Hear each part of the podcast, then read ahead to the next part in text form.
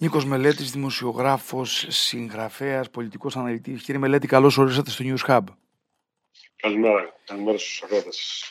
Ήθελα να σχολιάσουμε λίγο τα αποτελέσματα των εκλογών, να κάνουμε μια έτσι πρόχειρη αποτίμηση γιατί έρχονται και οι δεύτερες και θα ήθελα να μας κάνετε ένα πρώτο σχόλιο για αυτήν την ιστορική νίκη ε, όπως έχουν χαρακτηρίσει οι περισσότεροι συναδελφοί σας τη νίκη της Νέας Δημοκρατίας. Ε, καταρχήν θα έλεγα ότι έδειξε ότι ο Ιμέν και Γιάκος Μητσοτάκης μπόρεσε να διαβάσει την κοινή γνώμη και το, και το τι ήθελε ο ελληνικός λαός, ενώ κάτι αυτό που δεν το πέτυχε δεν μπόρεσε να το πετύχει ο Αλέξης Τσίπρας. Και εννοώ ότι φέτος κλείνουμε σχεδόν 13 χρόνια σε κρίσεις. Μία το μνημόνιο, η πανδημία, ο πόλεμος. Ο κόσμος άρχισε να βλέπει σημάδια επιστροφής στην κανονικότητας. Ο κ. Μητσοτάκη επέλεξε τακτική του όλη και το είδαμε αυτό να είναι ε, κοιτάζουμε στο μέλλον, δίνουν προοπτική στον κόσμο. Καλύτερες δουλειές, καλύτερη μισθή επενδύσεις, ένα καλύτερο κλίμα. Κάτι που έχει ανάγκη ο κόσμος μετά από 13 χρόνια που έχει ταλαιπωρηθεί και υποφέρει.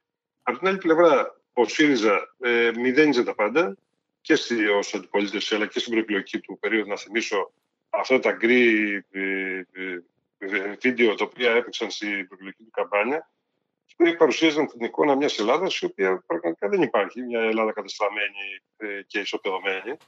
Και από την άλλη πλευρά ε, βλέπουμε ότι ο, το κύμα που υπήρχε το 2010 και έκανε το ΣΥΡΙΖΑ από κόμμα του 3% να γίνει κυβέρνηση, ε, ήταν ένα κύμα το οποίο στηρίχθηκε κυρίως στην οργή, στην απελπισία, στην απογοήτευση. Ε, αυτό το πράγμα συνέχισε με την διδακτική ο, ο κ. Τσίπρας και ο ΣΥΡΙΖΑ να, να πιστεύει ότι αυτό το πράγμα θα μπορούσε να δώσει την ε, εκλογές τώρα. Μία υποκλοπέ στο καλοκαίρι, μία το, το τραγικό δυστύχημα των τεμπών, θεωρήθηκαν ότι θα μπορούσαν να κεφαλοποιήσουν πολιτικά μια οργή και μια απογοήτευση του κόσμου και να βγουν ε, έτσι κυβέρνηση. Τα μηνύματα μεταξύ που έστειλε τον τελευταίο καιρό ο κ. Τσίπρας, παγιδευμένος ο ίδιος στην απλή αναλογική την οποία είχε δεσμήσει, ε, δυσκόλεψε ακόμη περισσότερο τη δουλειά του. Όταν ο κόσμος, ο οποίος, όπως έλεγα, όπως πιστεύω, αναζητεί μια κανονικότητα, όταν ακούει ότι ξέρεις, θα κάνουμε μια κυβέρνηση με τον Ανδρουλάκη. Αν δεν είναι Ανδρουλάκης, θα κάνουμε το Βαρουφάκη. Αν θα κάνουμε όλοι μαζί.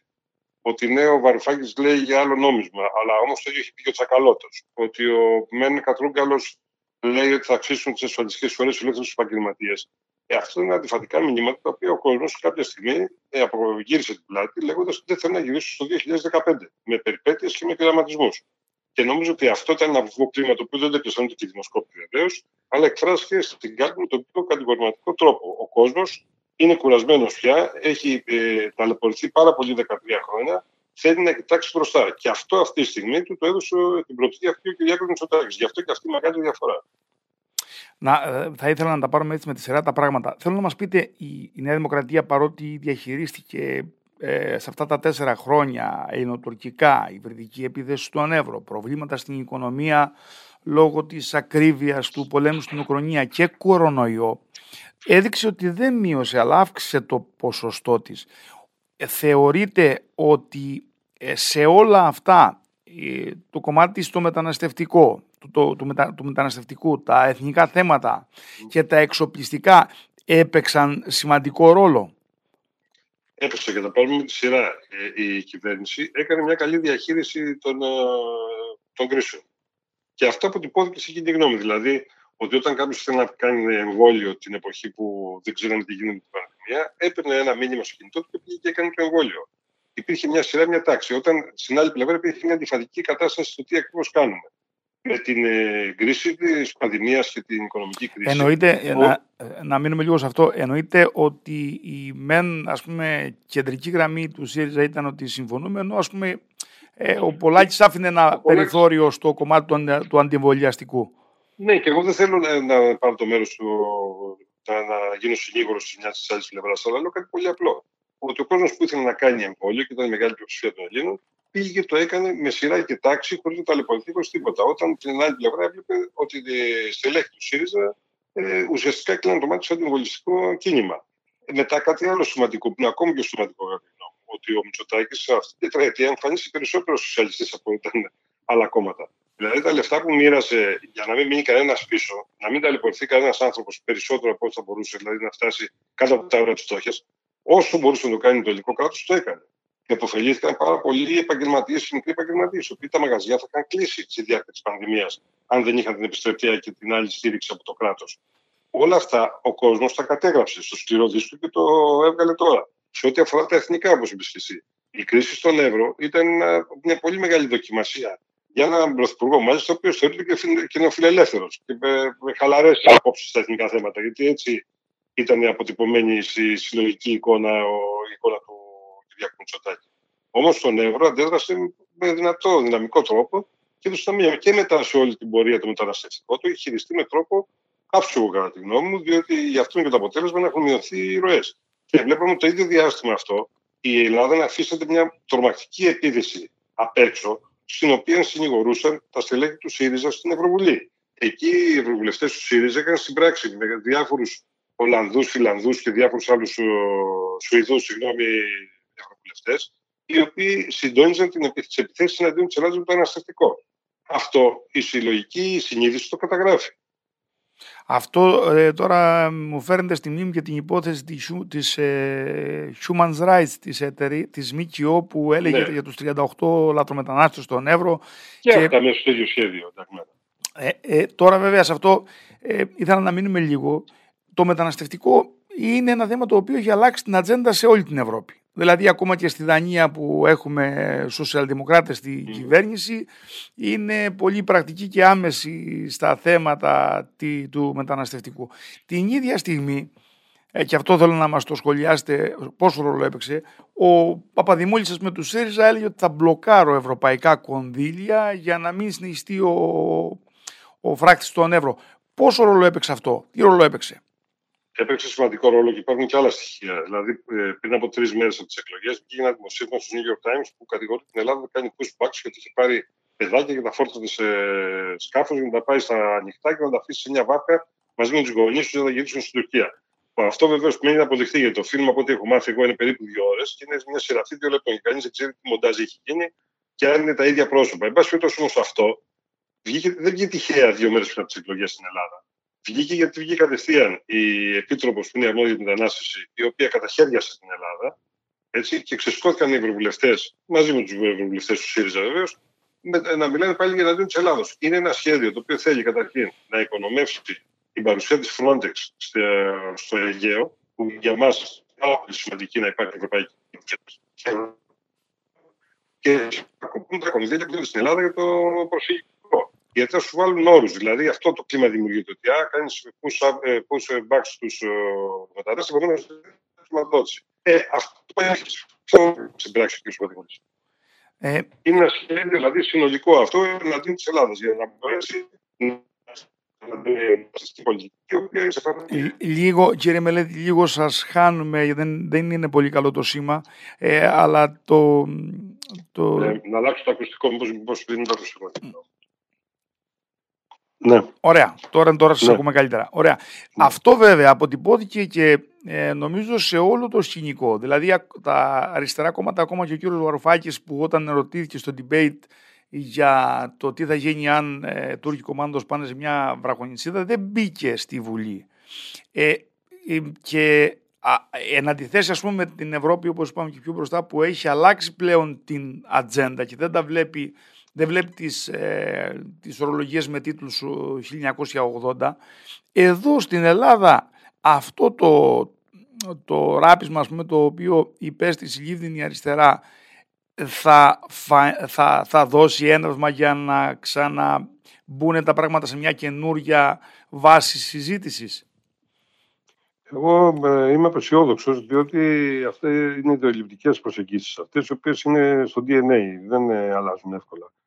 Και το είδαμε ότι και η αλλαγή που έκανε ο κ. Τσίπρας στο debate και μίλησε ότι. και συνεντεύξει του μετά, νομίζω. Ότι το φράκτη δεν θα τον κρεμίσουμε και θα τον αφήσουμε, αλλά δεν είναι η λύση του προβλήματος. Δεν μας λέει όμως ποια είναι η λύση του προβλήματος. Και με τη λογική αυτή, όταν καταγγέλλονται και βγαίνουν και ο τύπος, ο φιλικός που στο ΣΥΡΙΖΑ σήμερα βγαίνει και καταγγέλει την Ελλάδα για, τα, για το, με αφορμή το δημοσίευμα του New York Times, βλέπουμε ότι υπάρχει μια αντίληψη συγκεκριμένη. Η αντίληψη των ανοιχτών συνόρων δεν έχει εκλείψει ποτέ από τον ΣΥΡΙΖΑ και την αριστερά. Και είναι δυστυχώς αυτό, γιατί ε, θα πρέπει να ρωτήσουν και τους ανθρώπους που ζουν στα νησιά και τους ανθρώπους που ζουν στα αστικά κέντρα Και να καταλάβουμε, εγώ δεν λέω ότι θα πρέπει όποιος πάει να περάσει τα σύνορα να τον δέρνει ή να τον σκοτώνεις. Δεν λέω κάτι τέτοιο. Εγώ λέω ότι όπως θα υπάρχει ο φράκτη στο ευρώ, θα υπάρχουν τα σημεία εισόδου που θα μπορεί όποιος ζητάει πραγματικά άσυλο να μπορεί να έρθει εκεί και να κάνει την αίτησή του για άσυλο, αλλά δεν θα μπορεί η Ελλάδα, το επίσημο ελληνικό κράτος, να συμπράττει ουσιαστικά με τα κυκλώματα δουλεμπόρων και να αφήνει ανοιχτά τα σύνορά της, ώστε αυτοί οι τύποι να κονομάνε δισεκατομμύρια σε όλου από τους ανθρώπους που οι οποίοι πεθαίνουν για να φτάσουν μέχρι τα σύνορα τα ελληνικά, για να τους περάσουν μέσα. Διότι ουσιαστικά, αν δεν φυλάς τα σύνορα και δεν υπάρχει τάξη για το ποιος έρχεται και ποιος μπορεί να μπει και να ζητήσει άσυλο στην Ελλάδα, ουσιαστικά λειτουργείς για να βγάζουν ε, τεράστια κέρδη τα οικόματα δουλεμπόρων. Είναι, είναι ενδεικτικό το ότι σε όλη την Ευρώπη έχει αλλάξει η προσέγγιση στο θέμα του μεταναστευτικού και ακόμα ας πούμε και ε, χώροι όπως η κεντροαριστερά ε, ε, και η σοσιαλδημοκρατία έχει αλλάξει ε, έτσι το, το ύφος το οποίο προσεγγίζει το θέμα; Φυσικά και βεβαίως εκεί γίνεται και εκ του ασφαλούς η, η κριτική, όσων κάνουν κριτική στα μέτρα. Γιατί εκεί πέρα, βέβαια, άμα είναι κάποιος στην ε, Φιλανδία ή στη Σουηδία ή στο Βέλγιο, δεν κινδυνεύει και τόσο πολύ από προσφυγικές ροές, όπως κινδυνεύει η Ελλάδα. Αλλά αυτό είναι ένα ακόμα κομμάτι στο ότι η αριστερά, ας πούμε για το ΣΥΡΙΖΑ τουλάχιστον, ε, στην Ελλάδα αδυνατή να διαβάσει αυτό το πράγμα για να δει ότι δεν είναι μόνο. Ε, δεν είναι ακροδεξιός αυτός που μιλάει για το μεταναστευτικό. Είναι μια πραγματικότητα η οποία πρέπει να αντιμετωπιστεί ούτε μπορεί να λυθεί το πρόβλημα της, του δημογραφικού, όπως πιστεύουν μερικοί, με το να ανοίξουμε τα σύνορά μας και να έρθει οποιοδήποτε μέσα. Αντιθέτως, έχουν γίνει κινήσεις και γίνανε κινήσεις. Έχουμε ανάγκη, για παράδειγμα, εργάτες γης. Να γίνουν διακρατικές συμφωνίες, που θα έρχονται οι άνθρωποι εδώ, από χώρες που είναι προβληματικές και έχουν μεγάλη λαθρομετανάστευση θα έρχονται, θα δουλεύουν και όταν τελειώνει ο, ο χρόνος που είναι η σύμβασή τους αυτή, θα επιστρέφουν στην πατρίδα τους.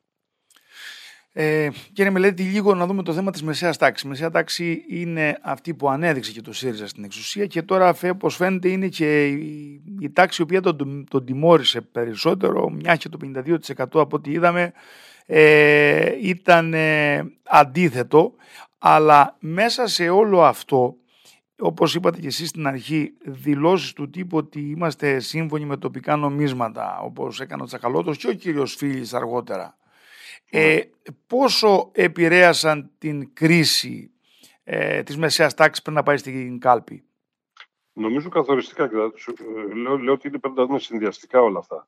Μια μεσαία τάξη η οποία ε, επί μνημονίων υπέφερε και διαλύθηκε ε, και βρήκε σανίδα σωτηρίας στις υποσχέσεις του κ. Τσίπρα ότι θα ασκήσει το μνημόνιο και όλα θα αλλάξουν. Αυτό είδε να διαψεύδεται με τον πανηγυρικό τρόπο και περάμε σε, άλλο, σε ένα ακόμα μνημόνιο ε, είδε την υπερφορολόγηση, είδε τον νόμο Κατρούγκαλο στο ασφαλιστικό. Λοιπόν, ε, τώρα ε, βλέπει ότι πρέπει να περάσουμε σε μια άλλη φάση η χώρα. Δεν έχει πια κανένας καμία όρεξη ε, και καμία αντοχή για νέες περιπέτειες και πειραματισμούς. Και αυτό είναι το μήνυμα που έδωσε και η μεσαία τάξη στο, με το αποτέλεσμα το οποίο είδαμε την περασμένη Κυριακή. Ε, θέλει να κοιτάξει μπροστά να υπάρχει προοπτική για τα μαγαζιά της, για τη δουλειά της, για τη δουλειά των παιδιών τους, για το σχολείο και το πανεπιστήμιο των παιδιών τους. Αυτό ήταν. Να πάμε στο Πασόκ τώρα. Ε, θέλει να γίνει ο νέος πόλος της κεντροαριστεράς. Είχε μια άνοδο της τάξεως του 30%. Εγώ όμως θέλω να μας σχολιάσετε κάτι άλλο. Ποια μπορεί να είναι η δυνητική εξέλιξη του Πασόκ, θα απορροφήσει κόσμο από την, από την απώλεια ας πούμε, που είχε ο ΣΥΡΙΖΑ; Ο μεγάλο στίγμα για το Πασόκ τώρα, γιατί ουσιαστικά αυτό πρέπει να μιλάμε για τις εκλογές 25 Ιουνίου, είναι ο πόλεμος μεταξύ του δεύτερου και του τρίτου. Ε, νομίζω ότι η μοναδική ευκαιρία που έχει το Πασόκ μετά από τα μνημόνια για τα χρόνια της ε, κρίσης να μπορέσει να αρθρώσει πολιτικό λόγο, να αρθρώσει επικοδομητικό πολιτικό λόγο και σε αυτούς κέρδισε και κάποιους πόντους ο κύριος Ανδρουλάκης, ο οποίος μπήκε στον πειρασμό να κολλήσει το θέμα των υποκλοπών, αλλά θα αντιλαμβάνεται νομίζω πλέον ότι δεν αρκεί αυτό για να προχωρήσει παραπέρα. Πρέπει να εκφράσει και θετικό πολιτικό λόγο.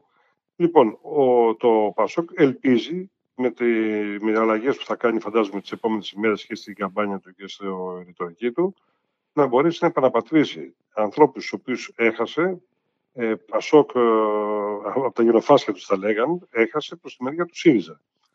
Ε, από τη Νέα Δημοκρατία είναι λίγο πιο δύσκολο να απορροφήσει ψήφους αλλά νομίζω ότι μπορεί από το Πασόκ να τραβήξει κόσμο πίσω και να αναδειχθεί σε μια ουσιαστική δύναμη αντιπολίτευσης στην επόμενη Βουλή.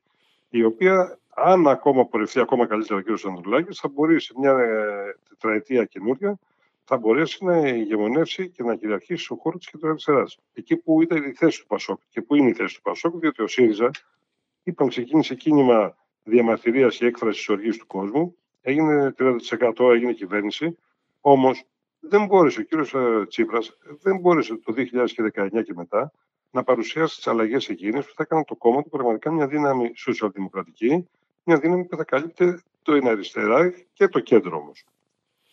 Ε, το Πασόκ, ε, ο ΣΥΡΙΖΑ είχε μια κατάρρευση μεγαλύτερη των 10 μονάδων. Το Πασόκ από ό,τι φαίνεται είχε μια άνοδο από το 8,5 στο 11,5 περίπου. Ο κύριος Αντουρλάκης όταν βγήκε στην ηγεσία του κόμματος το Πασόκ είχε φτάσει 18. Αυτά λαμβάνοντας υπόψη θεωρείτε ότι είναι μια φυσιολογική εξέλιξη ή θα έπρεπε το Πασόκ με τέτοια κατάρρευση του ΣΥΡΙΖΑ επί την ίδια δεξαμενή ιδεολογική να έχει απορροφήσει περισσότερο κόσμο; Θα έπρεπε, αλλά είπα όπως έλεγα και πριν ότι ο κ. Ανδρουλάκης έκανε λάθος. Πήγε μόνο θεματικά την αντιπολίτευσή του ε, με το θέμα των υποκλοπών. Το οποίο είναι πάρα πολύ σημαντικό θέμα για τη δημοκρατία, είναι πάρα πολύ σημαντικό θέμα για ένα μεγάλο κύκλο ανθρώπων που ασχολούμαστε με, και δημοσιολογούμε. Αλλά από ό,τι φάνηκε, τον κόσμο δεν τον άγγιζε αυτό το πράγμα. Τον ένιζε περισσότερο η τσέπη του και η προοπτική του. Ε, αυτό πρέπει να δει και ο Σαντουλάκη. Γιατί ο, και ο Ανδρέας ο Πατρός, μην κάνουμε συγκρίσεις βεβαίως, αλλά λέω, ε, απευθύνθηκε στη μεσαία τάξη, απευθύνθηκε στη τσέπη του Έλληνα και στο θυμικό του Έλληνα. Πρέπει να, να αλλάξει τακτική για να μπορέσει να κυριαρχήσει το χώρο αυτό. Πρέπει να δείξει ότι είναι πραγματικά δύναμη που μπορεί να είναι και κυβερνητική. Τώρα βεβαίως, εντάξει, έχει το πρόβλημα ο κ. Ανδρουλάκης ότι κάνει το σταυρό του που βγήκε με τόση διαφορά ο κ. Μητσοτάκης και δεν θα υπάρχει κάποια πίεση για συνεργασία. Γιατί το μόνο που δεν θα ήθελε αυτή τη στιγμή είναι να, μπο, να πιεστεί, να πιεζόταν και να κάνει συγκυβέρνηση με τη Νέα Δημοκρατία. Κάτι βεβαίως που δεν υπάρχει στον ορίζοντα και αυτό του δίνει τη δυνατότητα να κάνει μια ισχυρή αντιπολίτευση το επόμενο διάστημα και εκεί να δείξει αν μπορεί να κυριαρχήσει στο κεντροαριστερό χώρο. Τελευταία ερώτηση και θέλουμε να κλείσουμε με αυτό. Ε, επόμενη μέρα στο ΣΥΡΙΖΑ έχουμε θέμα ηγεσίας. Έχουμε ε, δύο, να τα απαντήσετε έτσι ε, συγκεντρωτικά. Αν ε, τεθεί θέμα ηγεσίας, ε, γιατί νομίζω ότι έχει προεξοφληθεί λίγο το αποτέλεσμα της ε, 25ης Ιουνίου στις επόμενες εκλογές που θα συζητάμε για το τι αντιπολίτευση θα έχουμε, όχι τη κυβέρνηση και αν δείτε στο, στη μεταβατική φάση αυτή μέχρι τις επόμενες εκλογές να έχουμε φυγόκεντρες τάσεις. Εκ των πραγμάτων υπάρχουν φυγόκεντρες τάσεις στο ΣΥΡΙΖΑ μετά από ένα τέτοιο διενηρό αποτέλεσμα. Φαντάζομαι όλοι τώρα έχουν βάλει το κεφάλι κάτω γιατί ξέρουν ότι η 25η Ιουνίου μπορεί να είναι δραματική για το ΣΥΡΙΖΑ αλλά μπορεί να δώσει και μια ανάσα ε, ζωής ε, δηλαδή με διατήρηση με μικρή αύξηση των ποσοστών ε, θα μπορούσε να δώσει μια ανάσα ζωή στο ΣΥΡΙΖΑ. Από την άλλη πλευρά, ο Αλέξης Τσίπρας είναι ένας ε, αρχηγός, ο οποίος δημιούργησε το κόμμα αυτό ουσιαστικά. Ε, εγώ δεν μπορώ να φανταστώ εύκολα πώς αυτό το κόμμα θα μείνει ενωμένο με μια άλλη ηγεσία. Γιατί όλα αυτά τα χρόνια δεν αναδείχθηκε για κάποια ηγετική φυσιογνωμία δίπλα στον ε, Αλέξη Τσίπρα. Λειτουργούν τα κόμματα, το κόμμα λειτουργήσε με τέτοιο τρόπο. Δεν υπάρχει κάποια προσωπικότητα που μπορεί να τραβήξει το κάρο αυτό μπροστά. Επομένως, ε, όσο καιρό θα μένει ο κύριος Τσίπρας, ε, θα είναι μεν ε, το στοιχείο εκείνο που ενώνει το κόμμα. Από την άλλη μεριά, θα είναι και αυτό το οποίο δημιουργεί τις διαλυτικές τάσεις. Και αυτή είναι η μεγάλη, δηλαδή, η μεγάλη τιμωρία του ΣΥΡΙΖΑ από το διαφορά των 20 μονάδων και την κατάρρευση είναι αυτή ακριβώς. Ότι έχει ανάγκη τον ηγέτη του για να τους κρατάει ενωμένους, αλλά είναι αυτός που δεν μπορεί να τους δώσει πια προοπτική επανόδου και επιστροφής. Κύριε Μελέτη, θα ήθελα να σας ευχαριστήσω θερμά για την παρουσίαση και την ανάλυση σας εδώ στο News Hub. Ευχαριστώ πολύ. Γεια σας. Και εγώ ευχαριστώ. Καλημέρα.